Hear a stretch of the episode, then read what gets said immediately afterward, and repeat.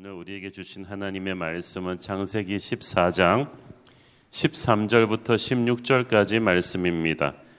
저와 여러분이 한 절씩 교대로 읽어보도록 하겠습니다.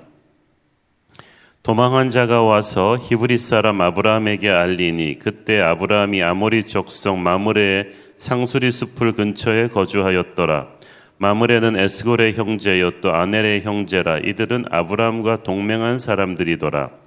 아브라함이 그의 조카가 사로잡혔음을 듣고 집에서 길리고 훈련된 자 318명을 거느리고 단까지 쫓아가서 그와 그의 가신들이 나뉘어 밤에 그들을 쳐부수고 담에색 왼편 호박까지 쫓아가 모든 빼앗겼던 재물과 자기의 조카 롯과 그의 재물과 또 부녀와 친척을 다 찾아왔더라. 아멘. 지난 본문에서 우리는 성경에 기록된 첫 번째 대규모 전쟁에 대해 다루었었습니다. 북쪽의 메소포타미아 4개국 연맹군과 또 그들의 통치에 대항해서 반란을 일으킨 남부 사해 지역의 5개 동맹국들 사이에 벌어진 전쟁이었습니다.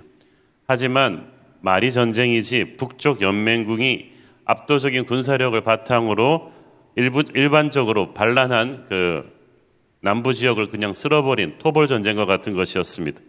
이 전쟁이 왜 중요하냐 하면 이 전쟁에서 참패해서 나라가 아주 초토화된 곳들 중에 바로 소돔 고모라가 포함되어 있었기 때문이고 믿음의 사람 아브라함을 버리고 세상 성공을 쫓아갔던 롯이 바로 이 소돔에 살고 있었기 때문입니다. 지난 본문 마지막 절 12절은 이 북부 연맹군이 소돔에 거주하는 아브라함의 조카 롯도 사로잡고 그 재물까지 노력하여 갔다고 정확하게 말하고 있습니다. 우리나라 동요 아리랑에 보면 나를 버리고 가시는 님은 심리도 못 가서 발병 난다는 말이 있는데 결코 떠나지 말았어야 될 믿음의 사람 아브라함을 떠난 롯의 인생이 꽃길이 아니라 순식간에 잿더미 길이 되고 말았어요. 아브라함이 누린 축복에만 관심이 있던 롯은 그 축복의 근원이 하나님이심을 알지 못했고 아브라함의 신앙을 그리 중요하게 생각하지 않았습니다. 그러나 세상 쾌락만 쫓고 갔던 그는 결국 순식간에 모든 것을 잃게 되었고 자신도 전쟁 포로가 되어서 먼 타지로 끌려가게 됩니다. 어저께도 말씀드렸, 그때도 말씀드렸지만 그냥 점잖게 끌려가는 게 아니라 손과 발이 칭칭 묶여가지고 뭐 수백 리길을 갔다가 그냥 끌려가는 거예요. 얼마나 비참했겠습니까? 이 엄청난 전쟁의 소식을 당시 팔레스타인 전역에 모르는 사람이 없었을 텐데 소돔 고모라가 무너지면서 롯이 포로로 끌려갔다는 소식은 아브라함에게 뒤늦게 전해졌습니다. 13절을 보니까 도망한 자가 와서 이 일을 알렸다고 했죠. 도망한 자가 누구겠습니까? 아마 아브라함의 밑에 있다가 롯을 따라갔던 롯의 종들 중 하나였을 거예요. 집안이 풍지박산이 나니까 이 롯의 종들은 그제서야 도와줄 사람은 아브라함밖에 없다는 걸 깨닫고 정말 몰골이 된 채로 아브라함에게 달려와서 어, 소식을 전합니다. 아브라함은 이 소식을 전하자마자 접하자마자 전쟁 포로가 된 조카 롯을 구해야겠다고 결심합니다. 그렇지만 상대는 팔레스타인 남부를 거의 초토화시키기까지 한 그 당시 상대할 자가 없던 막강한 북부 연맹국의 군대였습니다. 그래서 아브라함은 준비를 철저히 해야 됐어요. 13절을 보니까 아브라함에게는 좋은 동맹자들이 있었다고 했죠. 아모리 족속 마무리아와도 동맹을 맺었고 그 형제 에스골 아넬과도 동맹 관계를 맺어 두었습니다. 이들이 아브라함을 도와서 함께 사개국 연합군을 추격해서 공격하는데 여러 물자도 도와주고 힘을 보태 주었을 것입니다. 보통 동맹이 아니고서야 이런 위험한 전쟁에 같이 도와줬을 리가 만무합니다. 아브라함은 복의 근원답게 확실히 하나님으로부터 인복을 받았어요. 좋은 사람들을 하나님이 많이 아브라함 옆에 어디 가든지 붙여 주셨습니다. 이런 은혜의 동맹 관계가 비상시에 빛을 발했죠. 근데 가만 보면 롯의 주위에는 사람들이 많은 것 같은데 사람이 없었어요. 롯이 전 재산을 다 빼앗기고 사로잡힐 때 롯의 병사들이나 동맹자들이 목숨 걸고 그를 지켰다는 말이 없어요. 롯은 너무 허무하게 무너져 내렸습니다. 반대로 그렇게 우직해 보이고 요령 없는 것 같은 아브라함의 옆에는 유사시에 목숨 걸고 싸워줄 동맹자들이 있었고 충복들도 수백 명이 넘었습니다. 우리의 인간관계의 건실함은 위기 상황에서 드러날 것입니다. 이익 위주로 돈으로 사람을 모으는 게 아니라 비전과 믿음으로 하나님의 길을 가면 하나님께서 좋은 사람들을 옆에 붙여 주세요. 그래서 앞으로 우리가 하나님의 비전의 인생을 살려고 할 때, 살려고 할 때 계속해서 위기와 어려움이 몰려올 텐데요. 혼자 힘으로는 버텨내기 어려워요. 그래서 마귀가 자꾸 우리를 공동체로부터 떼어내려고 하는데 우리는 그럴수록 진실한 믿음의 공동체 안으로 들어가야만 됩니다. 전도서 4장 9절 10절을 보십시오. 두 사람이 한 사람보다 나음은 그들이 수고함으로 좋은 상을 얻을 것임이라. 혹시 그들이 넘어지면 하나가 그 동물을 붙들어 일으키려니와 홀로 있어 넘어지고 붙들어 일으킬 자가 없는 자에게는 화가 있으리라. 항상 여러분 옆에 믿음의 형제 자매들이 늘 있기를 축원합니다. 자, 14절을 보니까 아브라함이 그의 조카가 사로잡혔음을 듣고 집에서 길리고 훈련된 자 318명을 거느리고 쫓아갔다고 했는데 여기서 집에서 길리고 훈련된 자 318명은 전쟁이나 이렇게 노예 매매로 얻은 종이 아니라 순수히 아브라함이 소유한 종들 사이에서 태어난 자식들을 말하는 것입니다. 이들은 자유의지로 아브라함의 종이 되었고 아브라함의 가신이 되기로 했습니다. 그래서 이들의 주인에 대한 충성심과 결속력은 남달랐을 것입니다. 게다가 이들은 평소 이런 비상사태를 대비해서 철저히 훈련받은 사람들이었어요. 아브라함은 평화의 사람이었지만 만약의 경우를 대비해서 이렇게 비상시에 동원할 수 있는 강한 군사들을 준비시켜 두고 있었던 거예요.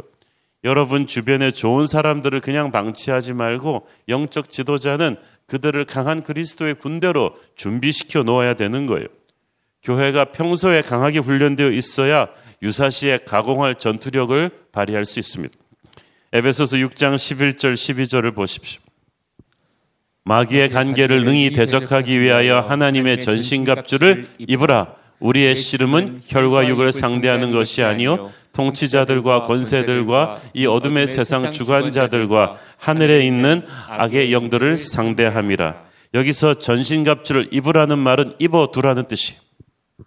전쟁이 터지고 나서 그때서야 호둥지둥 갑옷을 챙겨 입는 병사는 이미 전쟁에서 진 것입니다. 전쟁에 나서는 순간부터 한시도 우리는 전쟁터에 와 있다는 생각으로 갑옷을 벗지 않고 완전 무장하고 있어야 언제 어디서든 적이 공격해 와도 대항할 수가 있습니다. 우리가 지금 전쟁의 시대를 살고 있잖아요. 교회는 하나님의 전신갑주를 입고 긴장을 늦추지 말아야 됩니다. 우리의 공격 무기는 성령의 검이요, 말씀의 검이요, 기도의 검이죠. 영적으로 깨어 있어서 사탄이 어디든지 공격하면 그 말씀의 검, 성령의 검을 들고 쫓아가서 물리쳐야죠.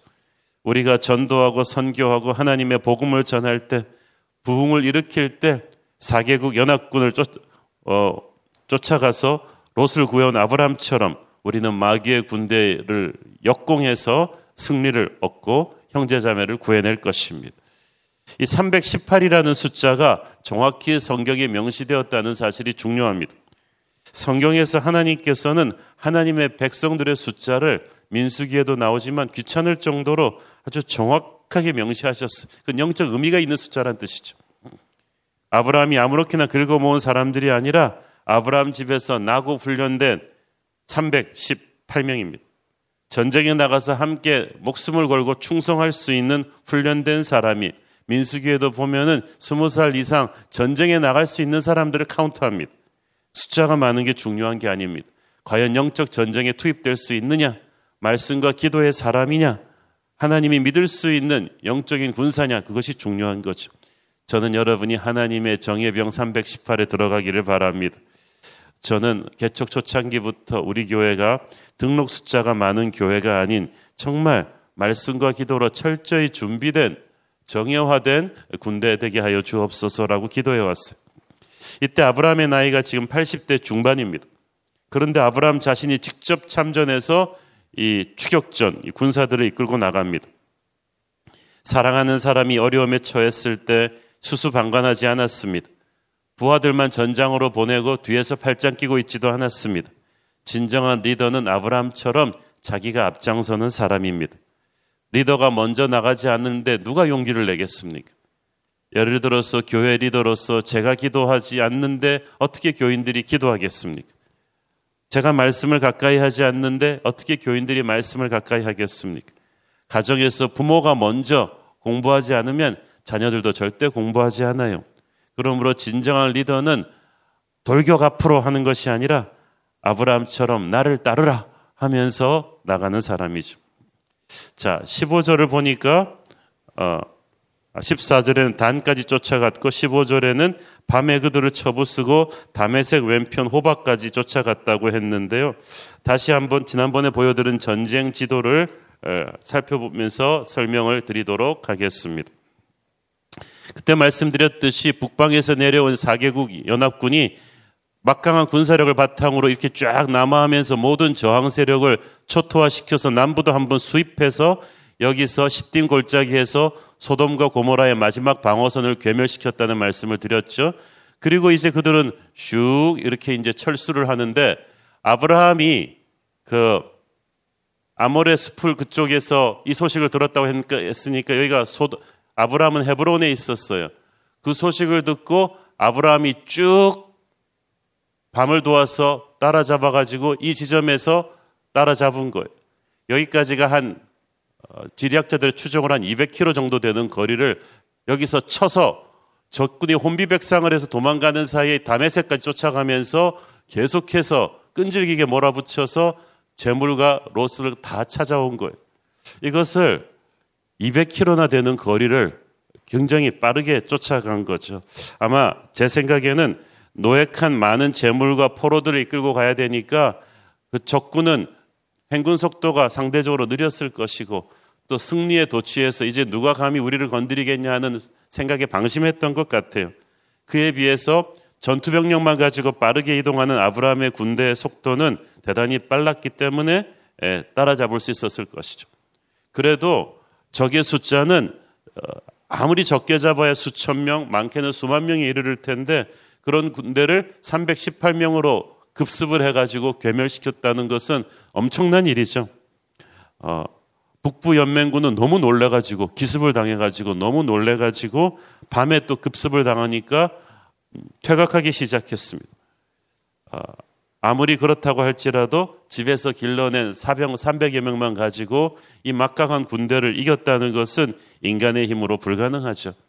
이 모든 것은 믿음의 사람 아브라함에게 함께 하신 하나님의 축복이었어요. 하나님은 믿음으로 이 참 거의 무모하다기까지 할 수 있는 전쟁을 시작한 아브라함을 도와주시기로 작정했었습니다. 믿음의 사람에게 있어서 군사수나 무기의 우수성이 문제가 아닙니다. 적이 얼마나 강하느냐도 문제가 아니라 하나님이 자신과 함께 계시느냐 아니냐가 문제죠. 하나님은 왜 아브라함의 편을 들어주셨습니까? 첫째는 아브라함의 믿음, 어, 사랑에서 비롯된 믿음 때문이죠. 아브라함은 조카 롯이 사로잡혀 갔다는 말을 듣자마자 바로 롯을 구하기 위해 자신의 모든 것을 건 어떻게 보면 자기가 어, 생명을 잃을 수도 있는 구출 작전에 들어갔습니다. 저는 이 사실 자체가 참으로 놀랍습니다. 사실 우리가 아브라함이었다 해도요, 이거 쉽지 않아요. 롯이 누굽니까? 정말 얄미운 인간이죠. 우리 마음에 대못을 치고 떠난 사람입니다. 감정이 편할 수가 있겠습니까? 삼촌 아브라함을 버리고 혼자 잘 살겠다고 삼촌 밑에서 자기 세력을 키워서 탁 떠나버린 좋은 땅 골라서 떠나버린 얄미운 롯인데 우리 같으면 그래 너 잘 되나 두고 보자. 어, 심리도 못 가서 발병 나라 이런 심정이었을 텐데 실제로 그렇게 망하게 되면 그것 봐라 쌤통이다 이랬을 텐데 어, 아브라함이 그러지 않았다는 거야. 어, 잠, 잠언 24장 17절 18절을 보십시오. 네 원수가 넘어질 때에 즐거워하지 말며 그가 엎드러질 때에 마음에 기뻐하지 말라. 여호와께서 이것을 보시고 기뻐하지 아니하사 그의 진노를 그에게서 옮기실까 두려우니라. 아브라함은 여기서 한 걸음 더 나가서 자신의 모든 것을 던져서 롯을 구출하러 갑니다. 하나님의 사람은 자기에게 상처를 주고 떠나간 사람이라 할지라도 공경에 처한 사람은 힘 닿는 대로 도와줘야죠. 잠언 24장 11절 12절 보십시오. 너는 사망으로 끌려가는 자를 건져주며 살육을 당하게 된 자를 구원하지 아니하려고 하지 말라.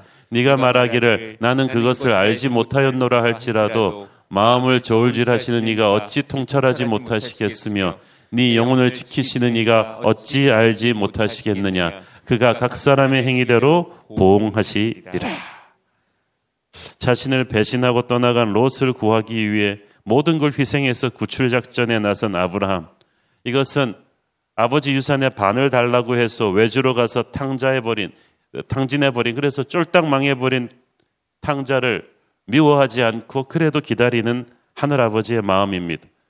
그렇게 아버지의 마음에 못을 받고 떠나버린 탕자지만 아버지는 항상 그 아들의 소식에 귀를 기울이고 계셨습니다.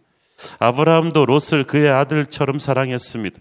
롯이 그렇게 얄밉게 떠났지만 아브라함은 괘씸히 여기는 마음보다 이 롯이 그나마 그래도 잘 되었으면 하는 치근히 여기는 아버지의 마음이 더 컸습니다. 그래서 항상 롯의 소식에 귀를 기울이고 있었던 거예요. 그런 마음이 있으니까 롯이 전쟁포로가 되었다는 말을 듣고 정신없이 롯을 구하기 위해 쫓아간 거 아닙니까? 이것은 하나님을 버리고 죄를 지어 죽게 된 우리지만 우리를 위해서 정신없이 하늘 보좌를 박차고 이 땅에 오신 예수 그리스도의 마음입니다. 사랑은 나쁜 과거를 기억하지 않습니다. 하나님께서는 이런 용서하는 마음, 사랑하는 하늘 아버지의 마음을 품은 아브라함을 어여삐 보셨습니다. 어, 아브라함의 군대는 적을 쳐서 모든 빼앗겼던 재물과 조카 롯의 가족까지 되찾아오는데 성공하죠. 어, 하나님의 자녀들 중에도 롯처럼 욕심의 눈이 어두워 하나님을 버리고 세상을 쫓아갔다가 무너지고 죄의 포로가 되어 있는 사람들을 종종 볼 수가 있습니다. 롯의 이 처참한 소식을 사람이 와서 아브라함에게 전했을 때 아브라함이 끝까지 쫓아가서 롯을 구했듯이 우리도 면목 없지만 절망 속에서 하나님의 이름을 부르면 하나님께서 끝까지 쫓아와서 구원하실 것입니다. 오늘 이 설교를 듣는 분 중에 혹시 욕심을 쫓아 살다가 롯같이 망하고 위기에 봉착한 분이 있다면 하나님께 구원을 요청하십시오. 자신의 아들을 우리에게 주신 하나님께서 결코 외면치 않으시고 여러분을 구해 주실 것입니다. 둘째로 하나님은 아브라함의 믿음을 보고 그를 도우셨어요. 본문을 잘 보면 아브라함은 사실 객관적으로 너무나 무모한 싸움을 시작한 거예요. 아마 318이면 적군의 수십 분의 1도 안 되는 숫자였을 텐데 아브라함은 주산을 튕기면서 객관적으로 영리하게 계산하는 그런 사람이 아니었어요. 소위 세상에서 똑똑하다는 사람들의 특징은 너무 영악해요. 계산이 빨라요. 하나님 믿고 나서도요, 자기가 손해보지 않을 한도 내에서만 하나님께 순종합니다. 그러나 그렇게 해서 계산적으로 상식적으로 될 수 있는 기적은 아무것도 없어요. 홍해를 가르는 일이나 오병이어로 5천 명 먹이는 것 모두 계산적으로 생각해서는 이룰 수 없는 일이죠. 오직 믿음으로 순종한 것만이 역사를 바꾸고 기적을 일으킵니다. 그러므로 상황이 내게 유리하냐 아니냐, 내게 할 힘이 있느냐 없느냐, 적이 얼마나 강하냐 약하냐를 묻지 말고 믿음의 사람이 물어야 될 질문은 오직 한 가지, 이것이 하나님의 뜻이냐 아니냐, 딱 이거죠. 하나님의 뜻임이 확실하다면 역부족일 것 같아도 해보는 거예요. 주님이 기뻐하실 일이기 때문에 하는 거예요. 믿음의 사람은 행동합니다. 그리고 믿음을 가진 사람을 하나님이 도우세요. 하나님이 우리가 믿음으로 움직일 때 비로소 개입하십니다. 상식으로 움직일 때, 지식과 경험으로 움직일 때는 하나님이 경업 개입하실 필요가 없는데 하나님이 우리가 믿음으로 선한 사랑으로 움직일 때 초자연적인 능력을 부어 주십니다.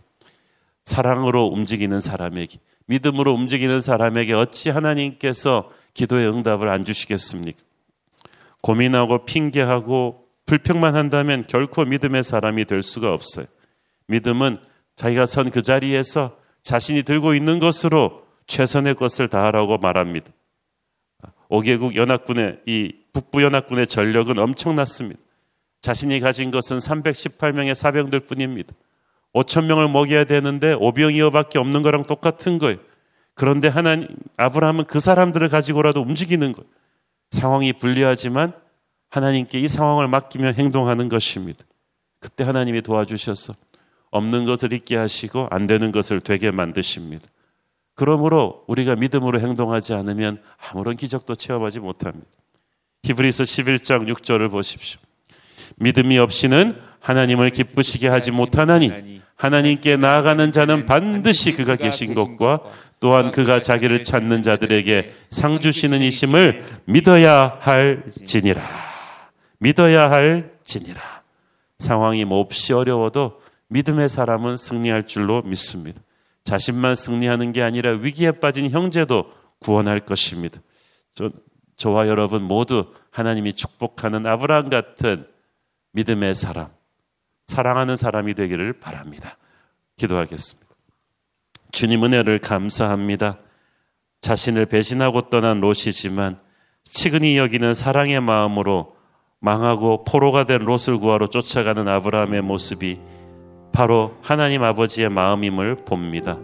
우리도 하나님 아버지의 마음을 가지고 사랑으로 믿음으로 행동하게 하옵소서. 예수님 이름으로 기도했습니다.